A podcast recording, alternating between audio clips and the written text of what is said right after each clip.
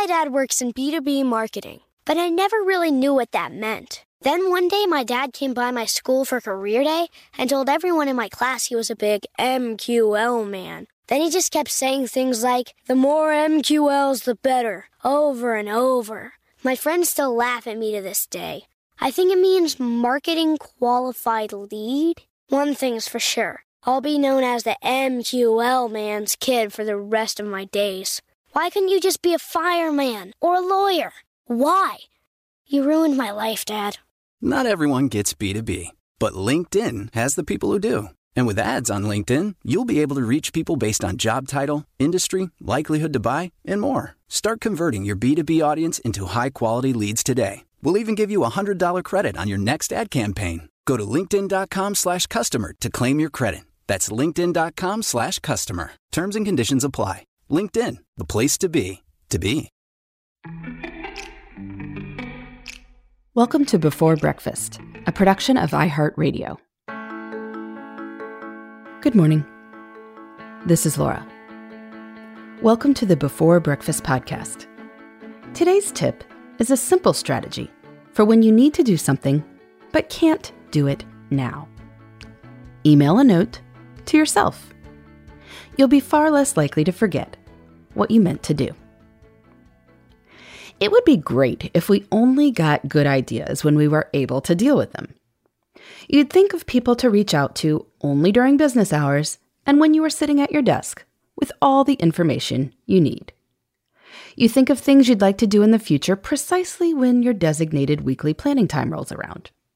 If only, right? In the real world, many of us get good ideas while sitting at the sideline of a kid's practice, or while waiting in line for something, or while out for a walk. So it goes. Often we get these ideas precisely because we aren't in our normal working spots.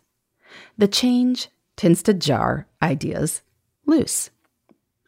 The problem is that whatever good ideas we get, or even practical ideas we get, like, oh yeah, I should follow up with John, can disappear as we keep going about our lives. But there's a simple solution to this.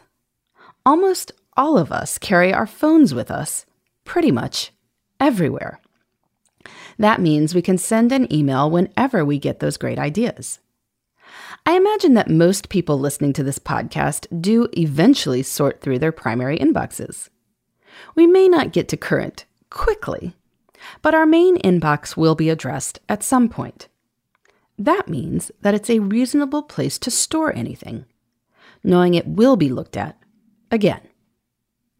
So when you get an idea or remember something you need to do, send it as an email to yourself. Then, when you are processing your email later on, you can add that item to your calendar or to your to do list. Or you can write it wherever you will look when you have your weekly planning session. Because you do have a designated weekly planning time, right? This works pretty well. A few weeks ago, I remembered, while at the sideline of some kid event, that I needed to follow up with two former employees about some tax forms from 2020. I couldn't do much about this at the sidelines. I needed access to those files and PDFs or printing, but I also really needed to do it. So I sent an email to myself. Then, when I got through my inbox next, I put it on the to do list for the week. Everyone was located, and sent the appropriate forms in the form they preferred before the deadline. Problem solved. There are various ways to capture ideas. I know some people use the note function on their phones or send themselves voicemails or have little notepads or sticky notes with them. These are all great if they work. But I've found that the email to yourself approach works best because we always do have our phones and we do generally process emails. Let's just say that sticky notes sometimes get lost in my purse. It's a far less sure system.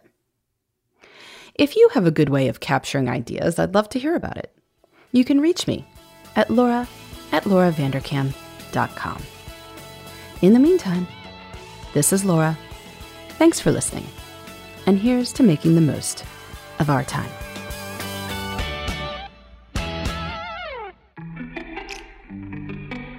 Hey, everybody. I'd love to hear from you. You can send me your tips, your questions, or anything else. Just connect with me on Twitter, Facebook, and Instagram at Before Breakfast Pod. That's B E, the number four, then breakfast, P O D. You can also shoot me an email at beforebreakfastpodcast at iheartmedia.com. That before breakfast is spelled out with all the letters. Thanks so much. I look forward to staying in touch.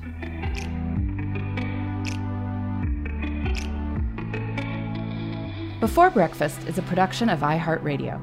For more podcasts from iHeartRadio, visit the iHeartRadio app, Apple Podcasts, or wherever you listen to your favorite shows.